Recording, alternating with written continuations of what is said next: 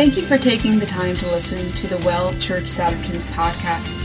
We pray that you enjoy this message and that it creates a well of hope in your life today.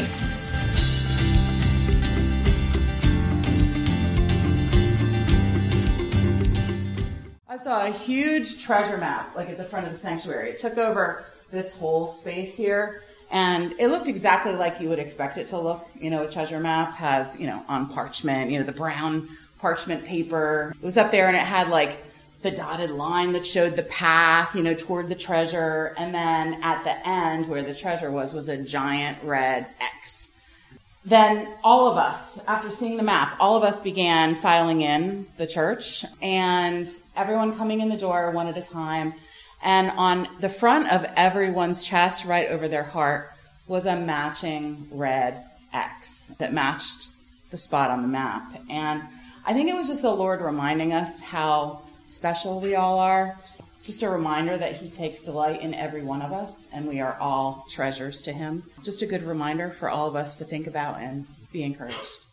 Good morning, everyone. Thanks for coming out. If you could open your Bibles or navigate your phones over to Ephesians chapter 1. This month, or maybe I should say for the next month or so, or maybe a little longer, we're going to be focusing on worship. You may have noticed some changes to the room. We were able to make some space up here. We've made some space in the back, but we filled it again, so we'll unfill it. And we're trying to allow space for people who want to be expressive during worship. If you want to be by yourself, if you want to lay on the floor, if you want to kneel, whatever, we're trying to make that space available. So we did condense our seating. We moved the band back and we made that space. We're just trying to make room for different expressions of worship, and we're refocusing on one of our core values. This church has six core values. Most of you are familiar with them. I'm going to go over them in a second. But as we begin talking about worship today, we, we listed this value as value number one, and that was intentional. We value the presence of God. Without the presence of God, we are just a social club. Moses was willing to look like a failure and stay in the wilderness if the presence of God wasn't going with him into the promised land. So we intentionally linger in worship and allow the Holy Spirit to lead. I'm going to read that again. We value the presence of God. Without that, we're just a social club. Moses was willing to look like a failure and stay in the wilderness if the presence of God wasn't going with him. We intentionally linger in worship in order to allow the Holy Spirit to lead. We also value the Word of God. We also value every generation. These are the other core values. You'll never be too old or too young to do what the Lord called you to do here. We are full of hope. We are generous and we value community. But today we're focusing on the presence of God. So we value the presence of God. Without that, we're just a social club. If we gather without engaging the Holy Spirit, we might as well lift weights, play checkers, or exchange cookie recipes. We're just a social club. We're just a gathering around a subject, but not a gathering around a person. Typically, we gather around the presence of God. We have a few announcements and then we gather around the Word of God. And then at the end, there's time for community, for visiting. I don't know if you guys know, but people are usually here pretty late. And that's okay. They're just hanging out God's given us this great space. Let's use it. So we have the opportunity to, to put priority on a lot of things, but the center of what we do is the presence of God. When the Israelites were in the wilderness, they camped around the presence of God. The presence of God was in the center.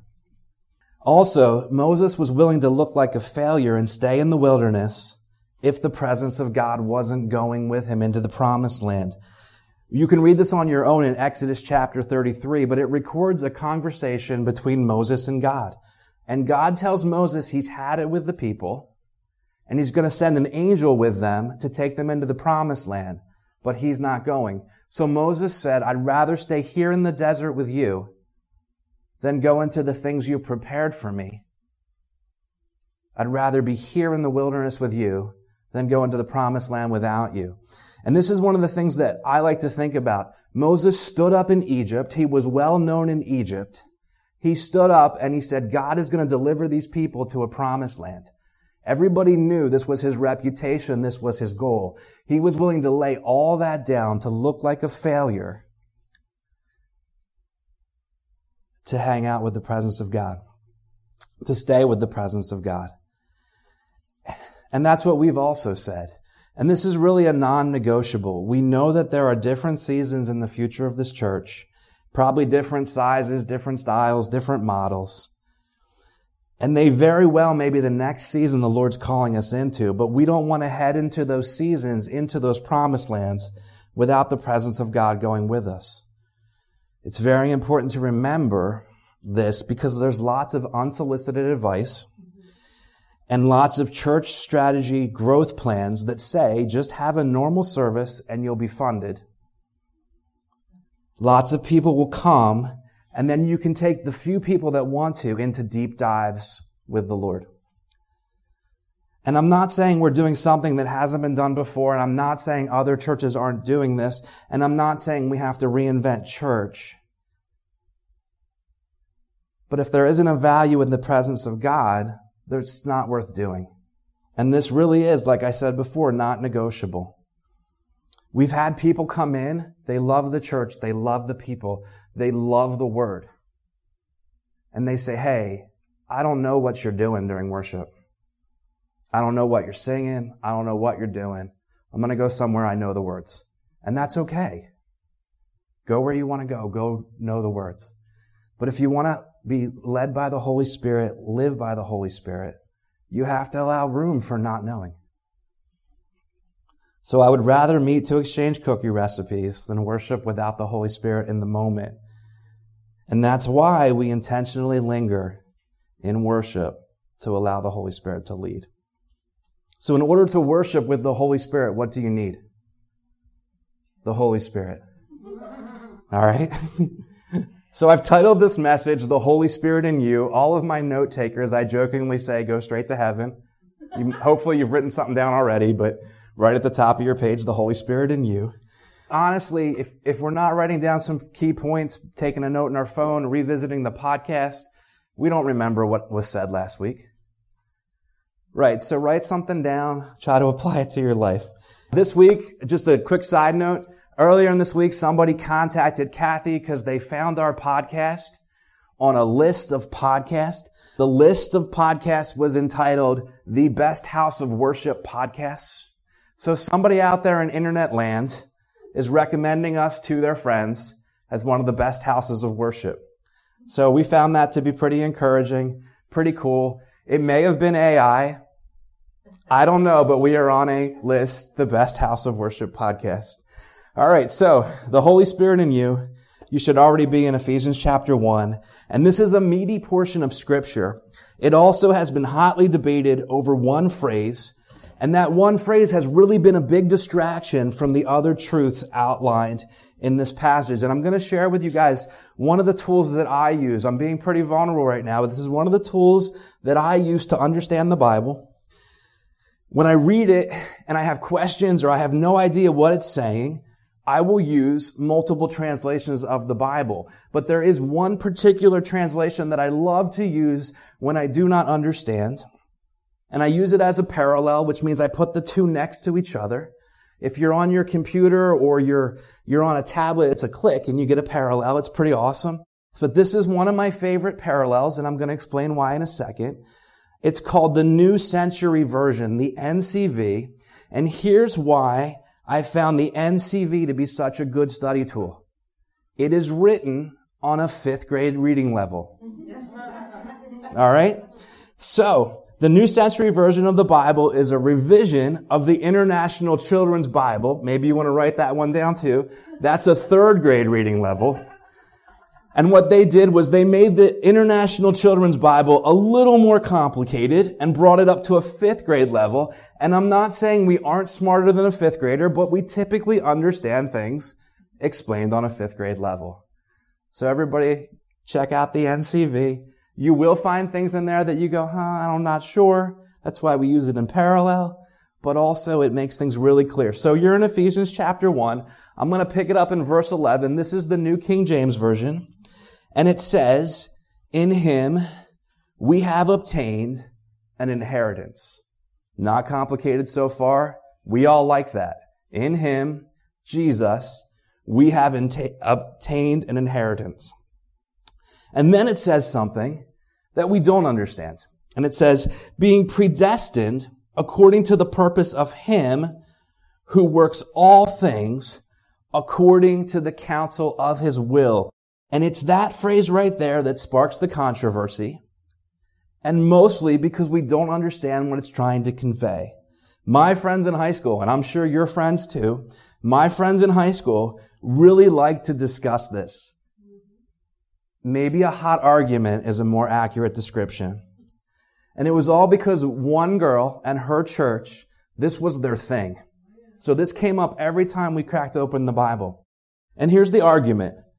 If God predestined you, then you had no choice but to come to Him to be saved.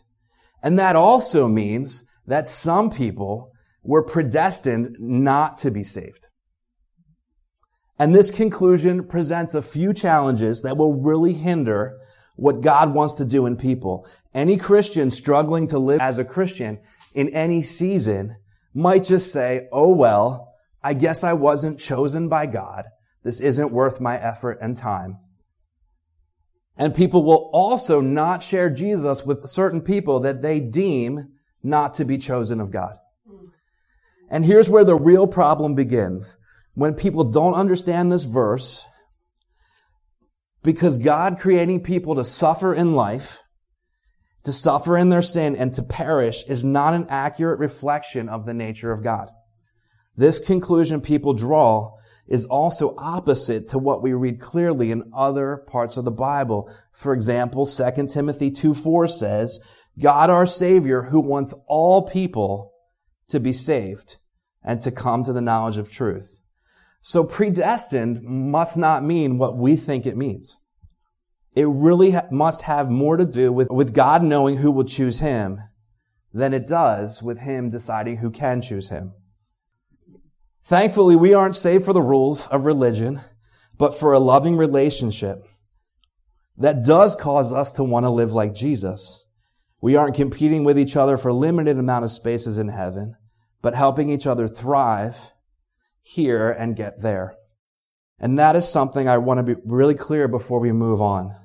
You are loved and accepted by God in all your brokenness and failures. But now that you're in a relationship with God, He wants you to grow out of that. He's not going to love you conditionally on your growth, but His desire is for you to grow. And it isn't likely you'll be perfect, but we should be becoming better. So Ephesians 1:11 in the New King James Version again says, "In him we have also obtained an inheritance, being predestined according to the purpose of him who works all things according to the counsel of his will, that we who first trusted in Christ should be the praise of his glory." Now guys, that's still a little rough. Still a lot there that's kind of hard to grasp when you read it. So listen to it in the New Century Version. Verse 11, God always does what he plans. And this is why he appointed Christ to choose us. A little better than predestined. God does what he planned, so he appointed Jesus to choose you. And he did this so we would bring honor to him and be the first ones to have hope because of him. Verse 13, Christ also brought you the truth which is the good news about how you can be saved.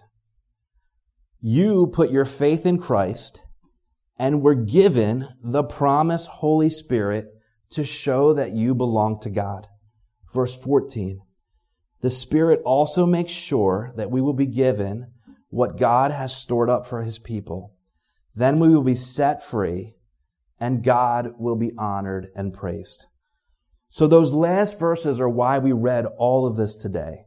We're talking about the Holy Spirit, the Holy Spirit in you, and the starting point is this. When you received Jesus, you were also given the Holy Spirit. You can't have one without the other. Some people pretend or don't believe the Holy Spirit is moving today, but trying to live as a Christian without the Holy Spirit will limit our Christian experience.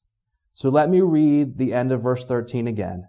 You put your faith in Christ and you were given the promised Holy Spirit. You put your faith in Christ and you were given the promised Holy Spirit. Why? And the verse goes on to say, to show that you belong to God. You put your faith in Christ and you were given the promised Holy Spirit to show that you belong to God.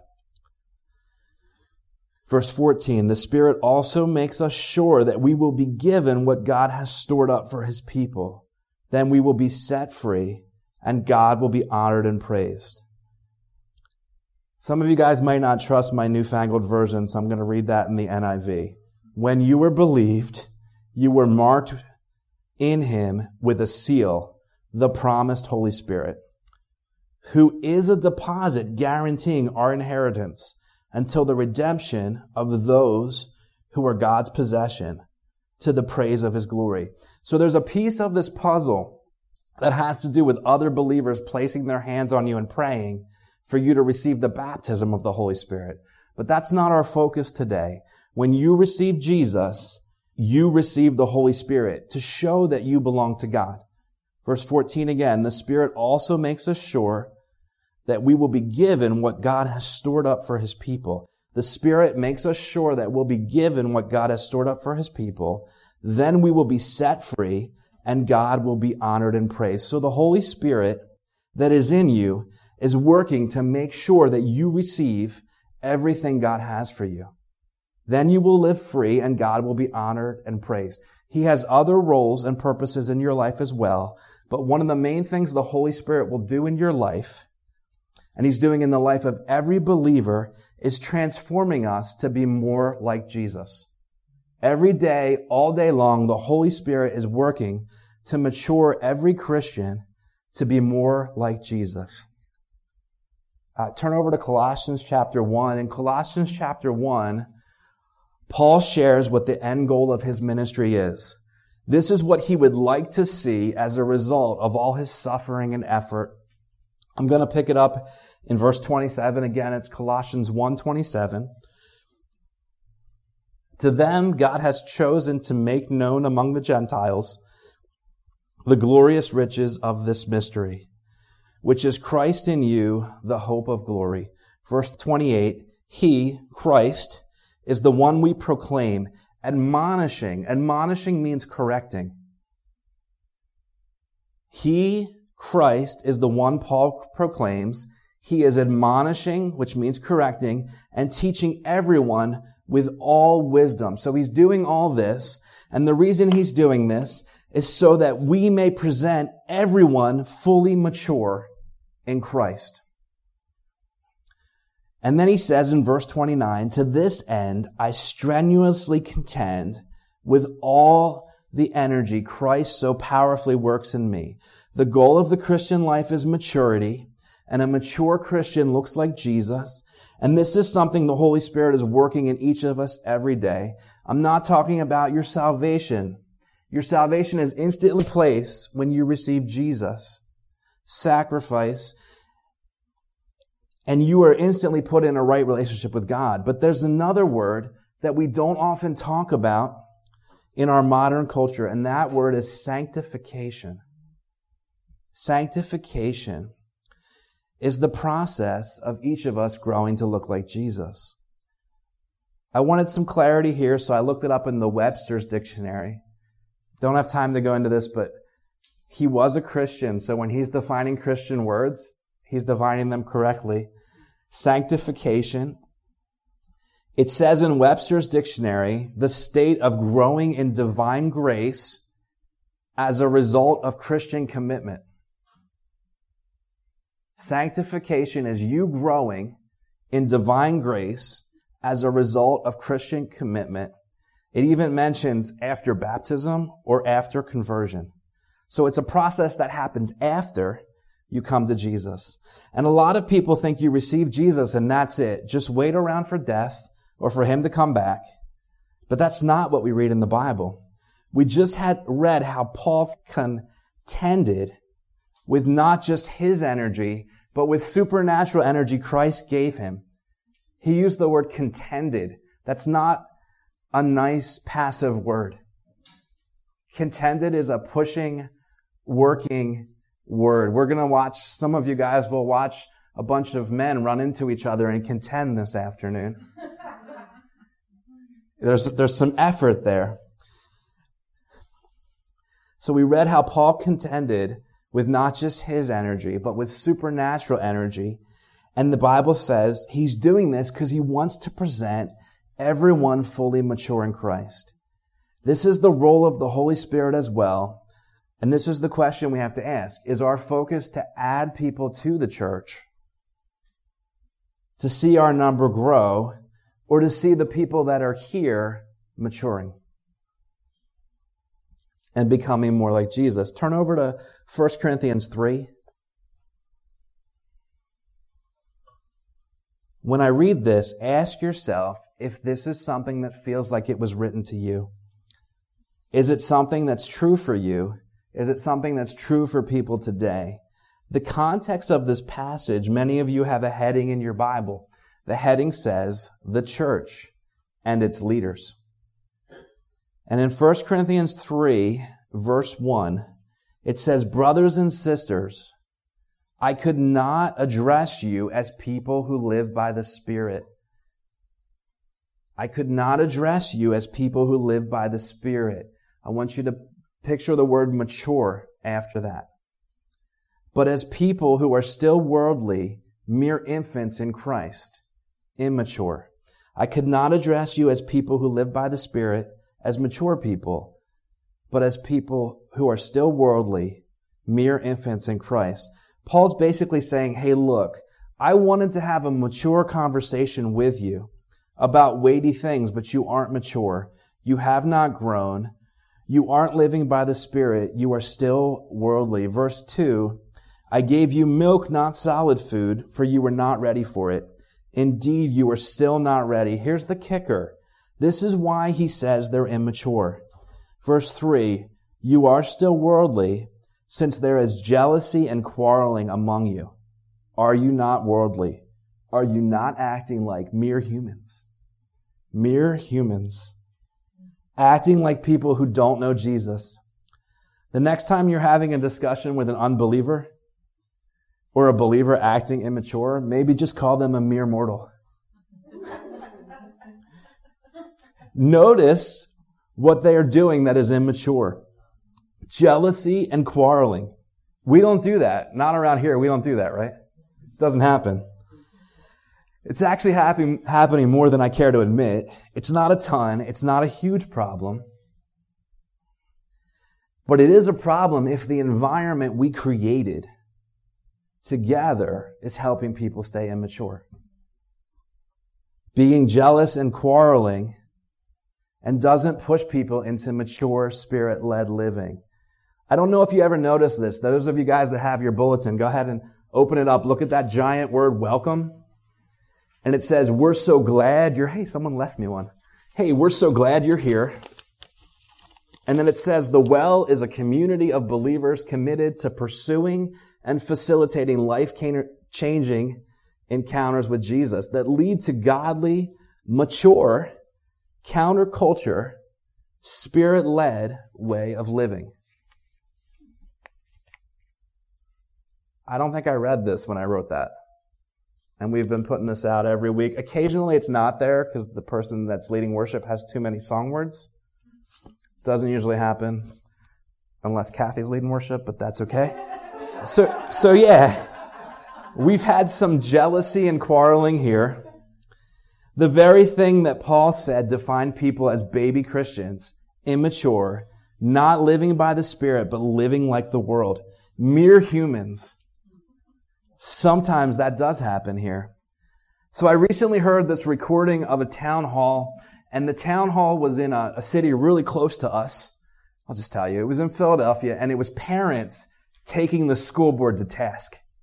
And one of the members of the school board, he kept saying these things and he was quoting leadership quotes, but they were all from movies. I was like, has this guy read a book or is he just quoting movies? So, you know, this parent's like, What are you going to do to change so my kid can learn and be safe? And this guy's like, attitude reflects leadership, Captain. Which is a really great movie quote. And you might find it in a, in a leadership book. Um, but it's true. It's a true thing that attitude reflects leadership. So if we have an environment lets people remain immature, we do have to look at leadership. And not just me, Kat, and the other leaders. But if there's jealousy and quarreling, we failed to create an environment that produces maturity in everyone that comes here. The first scripture we read today, Paul said he wanted to present everyone as mature. He was going for 100%. I think we should go for 100% too. All right. So if we have immature behavior of jealousy and quarreling, then me and we and all of us as leaders need to figure out why we aren't seeing people that call this their church home becoming more led by the Spirit, which was how Paul defined mature, and being a clearer reflection of Jesus. Immaturity in people that should have matured is not just a this church problem. It's a very modern church problem, and we just read it. It's an ancient church problem. And I think I found a visual to show you guys where I think the disconnect has been for many people. It is called the Invitation Challenge Matrix. This is the Invitation Challenge Matrix. I'm going to explain this. One of the things that I love about us is we are super high invitation. We are doing high invitation well. Now, when I say this, don't think I mean you invite everybody you know to church.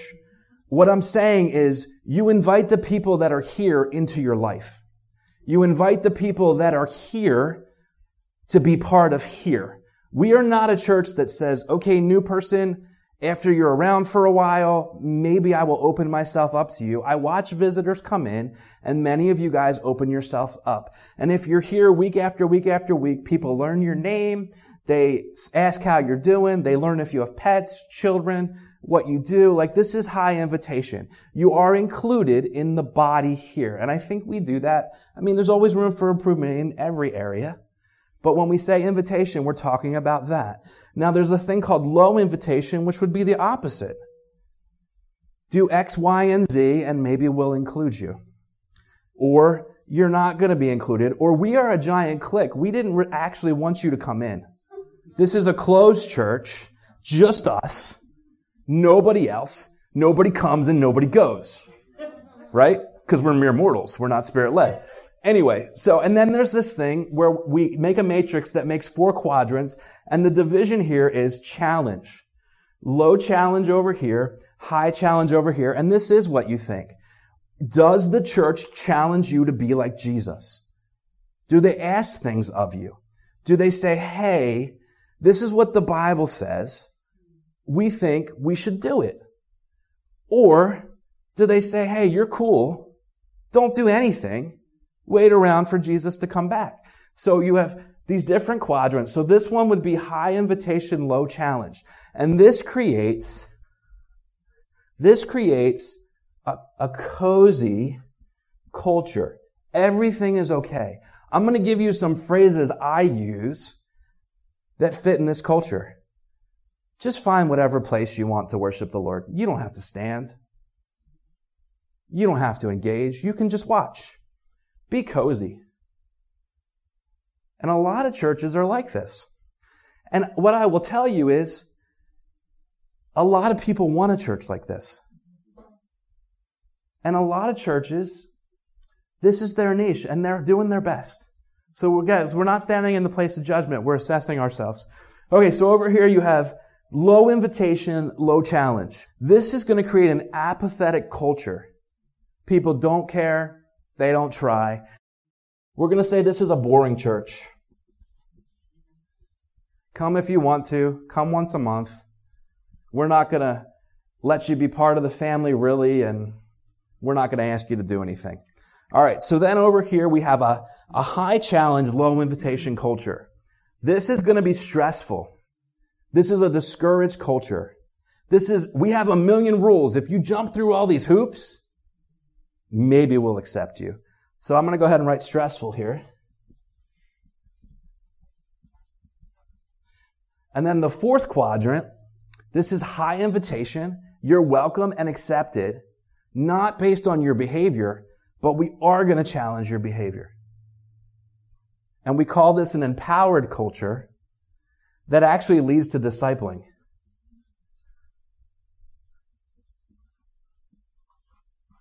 All right, now, this is a really interesting graphic, and, and I'm going to share some more things about it with you.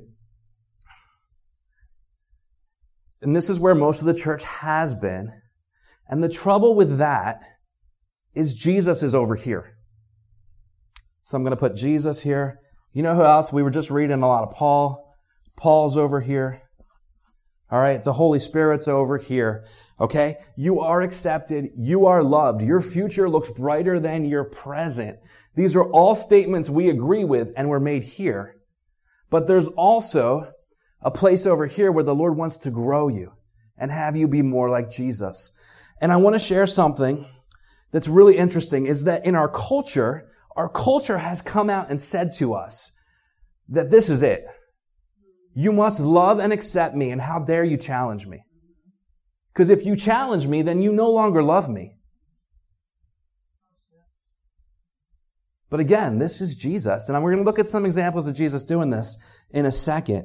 In our culture, though, everyone gets to choose their own challenge. But we have a whole Bible that's challenging us. All right. So something interesting I want to share with you guys. We talked about how sometimes jealousy and quarreling happens here. Sometimes. Not often. Okay? And I, this is something interesting I observed. When that happens, when it gets to me, there's usually already a body laying on the floor when, by the time someone tells me about it. Okay? But when it gets to me, what I've learned is somebody who wants to live here is jealous of somebody who is living here. So I want you guys to think about that. I'm not, listen, I'm not specifically thinking of you right now. So please get that out of your head. Okay? if you want to come here and be here, that is great. I love that you come here. But if you want to come here and be here, I almost need to know. Because what tends to happen, and I could give you guys the long, long list of people that I said, hey, could you help us out with this? And then like a week later, they're like, hey, the Lord told me to go somewhere else. And so this is why these churches stay here. Because over and over again, when they challenge people, the people will leave. So, would we rather have a giant church, a full building, or a church full of people becoming more like Jesus? Just so you guys know, those are wonderful people that left. I do love them. I greet them at Walmart. I check in on them. They call me when they have a crisis. It's great. But anyway, all right. But when I challenge them with something Jesus said, or maybe something in their life that was going to harm them, or, hey, could you help out with this? Would you volunteer and do this thing? They found another church. And one of the things that always amazes me is how people want to hear how much Jesus loves them, that their future's bright, that their sins are forgiven, but the same people freak out when you open the Bible and tell them what God wants them to do with their money. I want to quickly look at two examples of how Jesus was high invitation and high challenge. Go ahead and turn over to John chapter 8. You guys will be familiar with this story. it's one of the best examples of Jesus doing this. Verse 2 Now, early in the morning, he came again into the temple, and all the people came to him. And I want you to see this. This is not, when I read this story, I've always pictured it as Jesus, maybe a couple disciples, Pharisees, but actually, all the people came to him. That's probably lots of people. It's a group of people. If it was three people, it'd probably say there was three people there, and it might name them. So there's people there. And Jesus is in the temple, and the people came to him. So just picture whatever size crowd, all the people is more than a couple people are there. And he sat down and he taught them. So Jesus is having church. He's doing his thing. Verse 3. Then the scribes and Pharisees brought to him a woman caught in adultery. And when they had set her in the midst, so here you go. There's a crowd of people or a group of people listening to Jesus. And they bring this woman and they throw her in front of all the people. And realize they're not just exposing her sin to all the people, which is bad enough. They also expect instant capital punishment. Hey, this lady's sin, let's kill her. Pretty uh, low invitation, high challenge, huh? And they said to him, Teacher, this woman was caught in adultery in the very act. Now Moses in the law commanded us that such should be stoned. But what do you say? And they said, testing him, that they might have something in which to accuse him. But Jesus stooped down and wrote on the ground with his finger, as though he did not hear. Verse 7. So when they continued asking him, he raised himself up and said to them, He who is without sin among you, let him throw the first stone. And again he stooped down and wrote on the ground. Then those who heard it, being convicted in their conscience, went out one by one, beginning with the oldest even to the last. And Jesus was left alone with the woman standing in the midst. So everybody left. The people that were there for church were like, I'm out. Just Jesus and the woman. He said to her, Woman, where are those accusers of yours? Has no one condemned you? Verse 11, No one, Lord. And Jesus said to her, Neither do I condemn you. High invitation. Go and sin no more. High challenge. Jesus accepts this woman, rescues her from her situation, and challenges her to stop sinning. Turn over to John 4. I am, I am wrapping up the message and then we'll worship. Jesus is traveling through Samaria and he's tired, so he sits by a well. So we're going to pick this up in verse 7. You can read the whole thing on your own. When the Samaritan woman came to draw water, Jesus said to her, Will you give me a drink? His, verse 8, his disciples had gone into town to buy food. Verse 9, the Samaritan woman said to him, You are a Jew and I am a Samaritan woman. How can you ask me for a drink? For Jews do not associate with Samaritans. So what is a Samaritan and why don't Jews associate with them? There is a difference in skin color, and that might have been part of the reason, but there's another reason that has to do with that Samaritans practiced their own version of Judaism. They lived by part of the Jewish law, but not all of the Jewish law. They adapted the law when it was convenient for them, and then hundreds of years have gone by, and they're sort of Jewish, but not Jewish at all. And this is sort of like your Christian friend or coworker or your president that professes Christ, but keeps doing the opposite of what the Bible says. And some of this actually comes up later in the passage. So here comes the high invitation part. Jesus answers this woman. If you knew the gift of God, who it is that asks you for a drink, you would have asked him and he would have given you living water. He's like, hey, ask me for living water. Ask me for what you actually need. He's inviting her. Sir, the woman replied, you have nothing to draw with and the well is deep. Where can you get this living water? Are you greater than our father Jacob, who gave us this well and drank from it, as also did his sons and livestock? In verse 13, Jesus answered, Everyone who drinks of this water will be thirsty again, but whoever drinks of the water I give them will never thirst.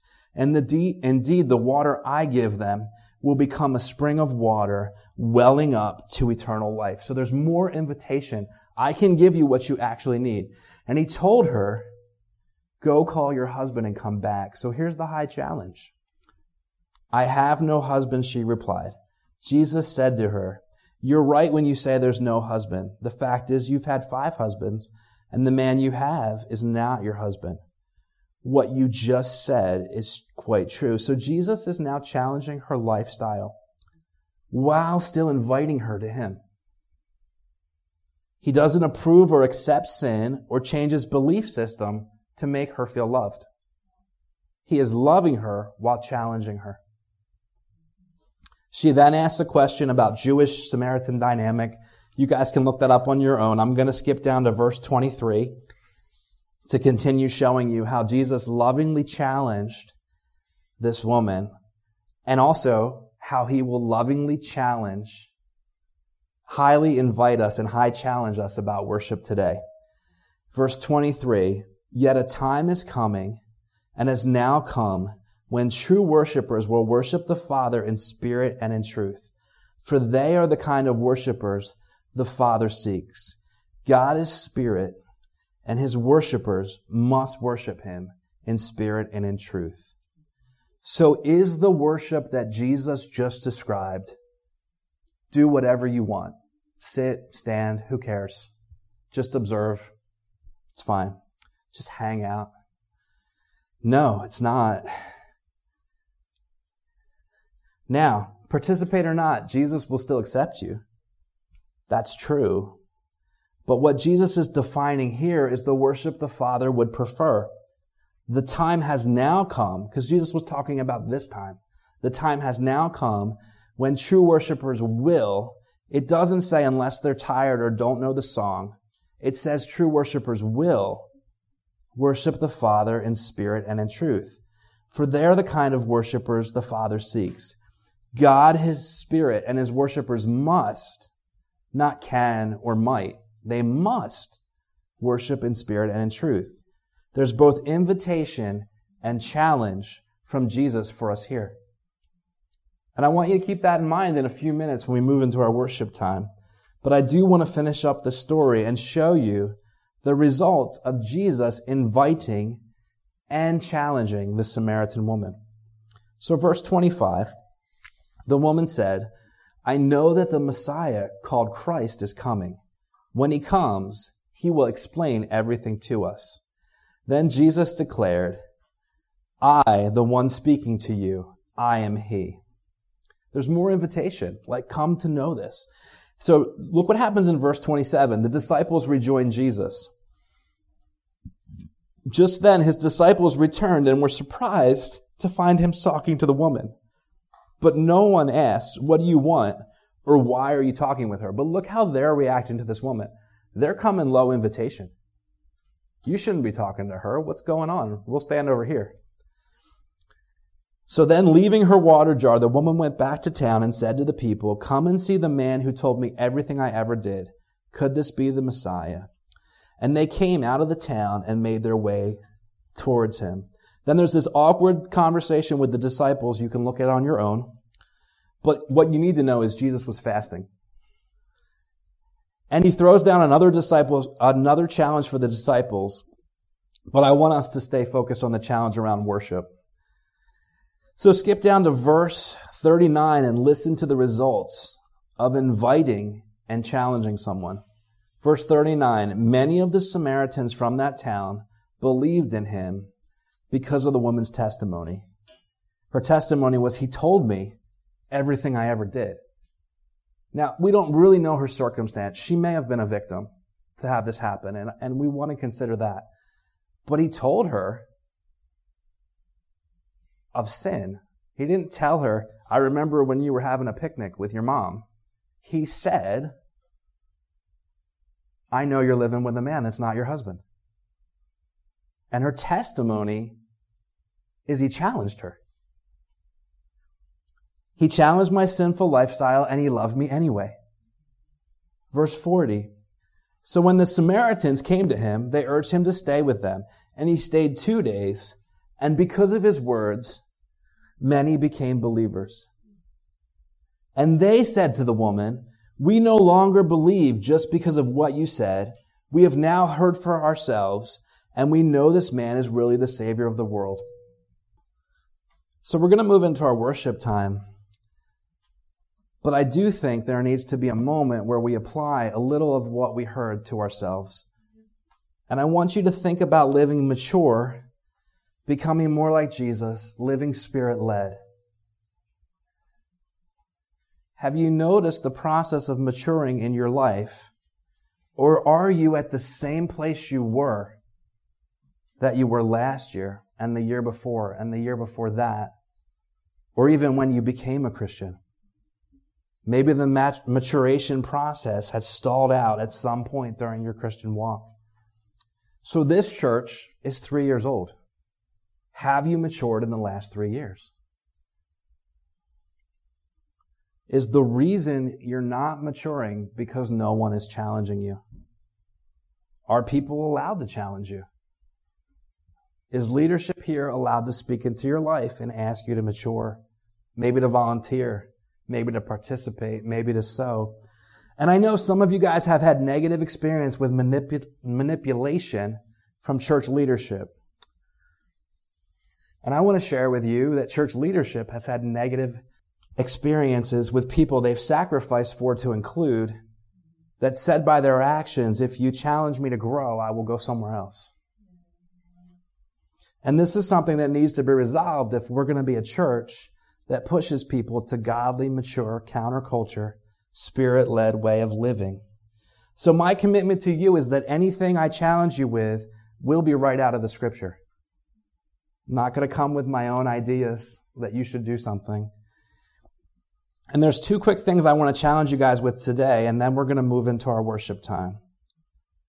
And I would like to have permission to challenge you there as well. The first challenge is for anyone here that has been unchallengeable. Again, I'm not thinking of anyone specific.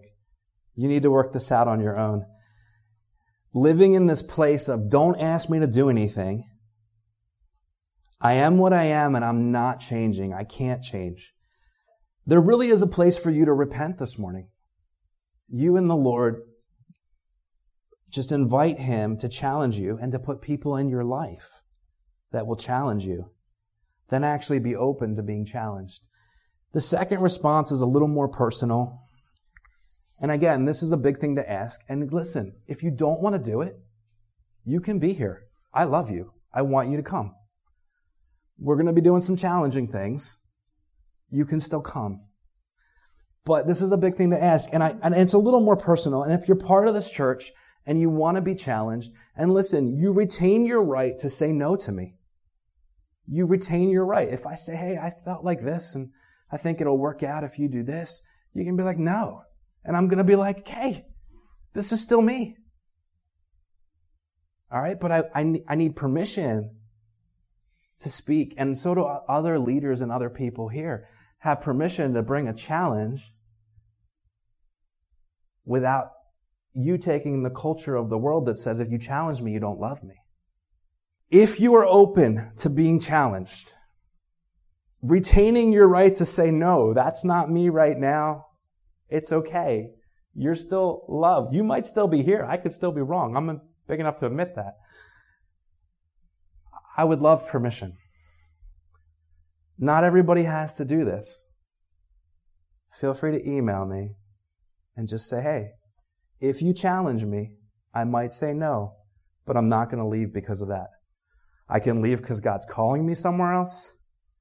I can leave because God's launching me into my future, but I'm not going to leave because I'm mad because you asked me to participate in worship.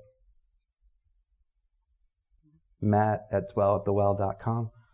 Just give me permission to challenge you. You retain the ability to say no. It's not a lifetime commitment. There's loads of good reasons God might move you somewhere else.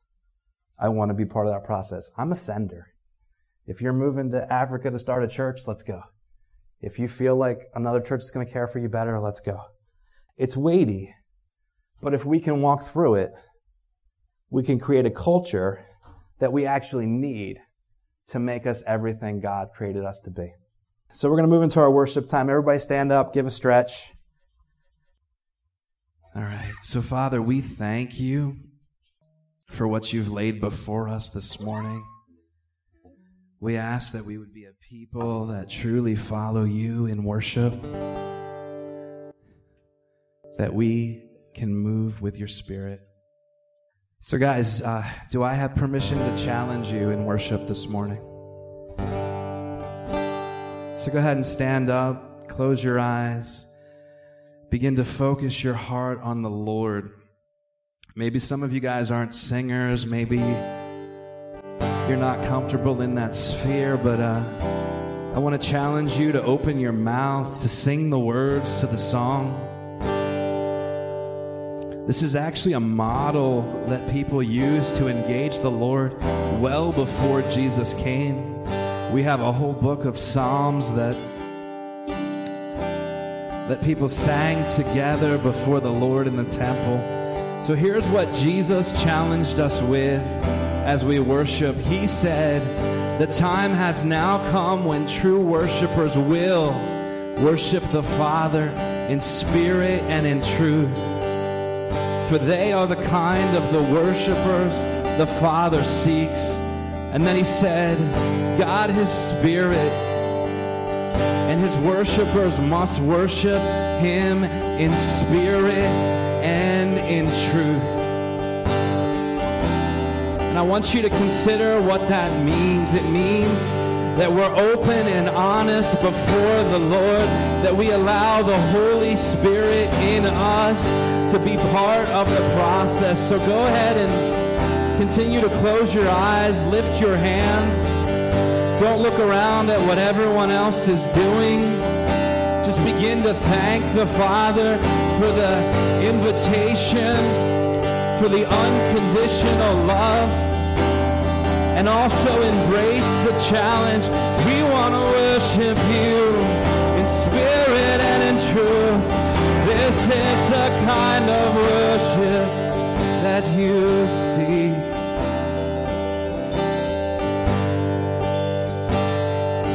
begin to lift your voice before the Lord. Release a sound.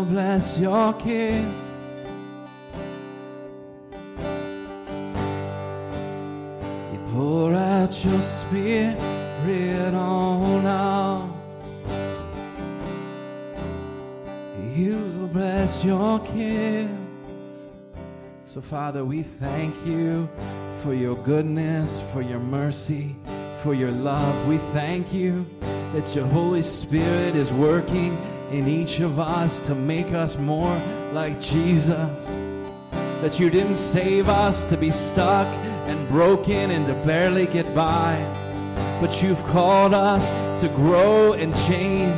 That you're inviting us into maturity so we repent for the areas in which we are immature. We ask that you would shift our mindsets. We turn from our sins right now in Jesus' name.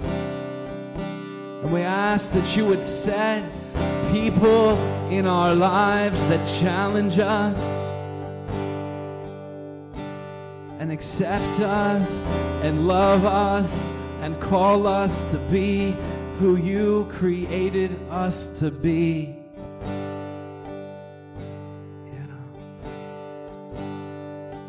Quietly pray in the Spirit.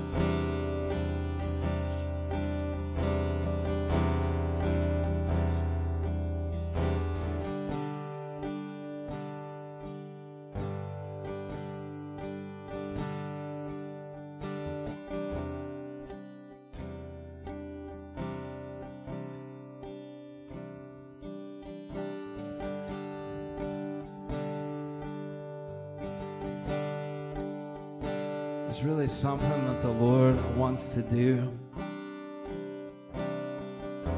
as far as setting people free.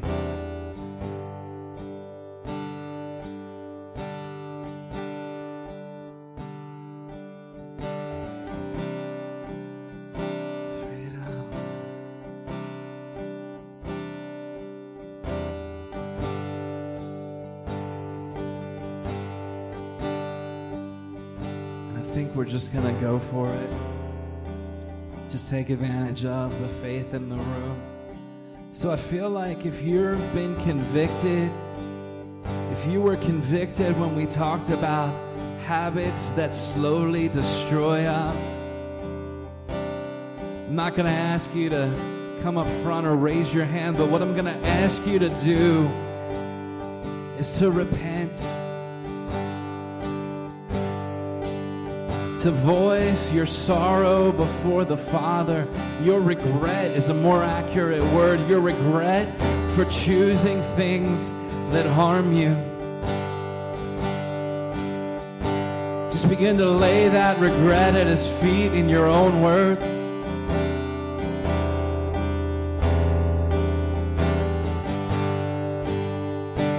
Repent is just a word that means change that you realize there's something that's wrong and you're going to change it.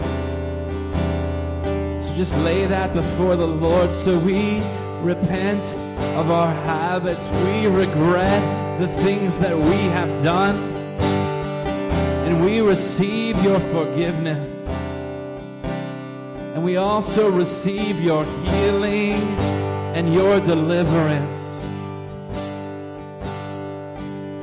Make that personal. Say, I receive your healing and your deliverance.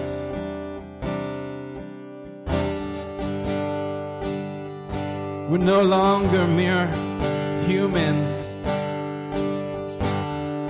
that don't have a say in our maturity. We have the Holy Spirit to draw us into where He wants us to be.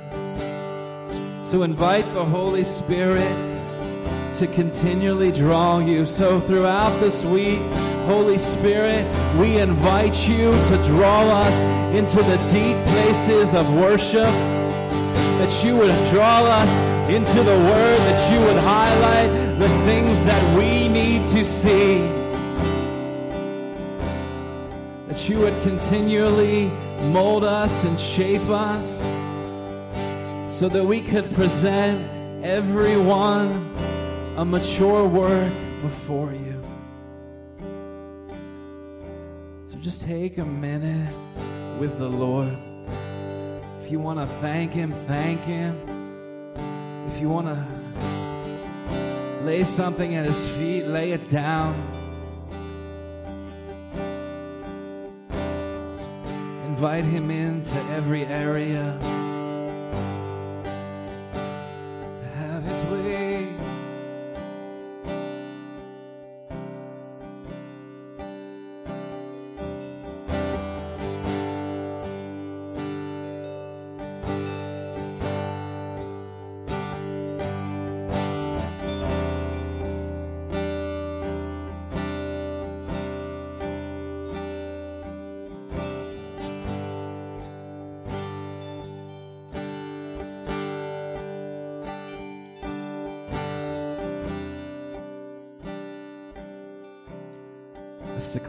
As we close. My life glorifies the Lord, glorifies the Lord.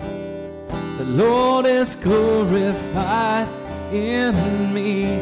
All of my life glorifies the Lord. Glorifies the Lord. Lord is glorified in me.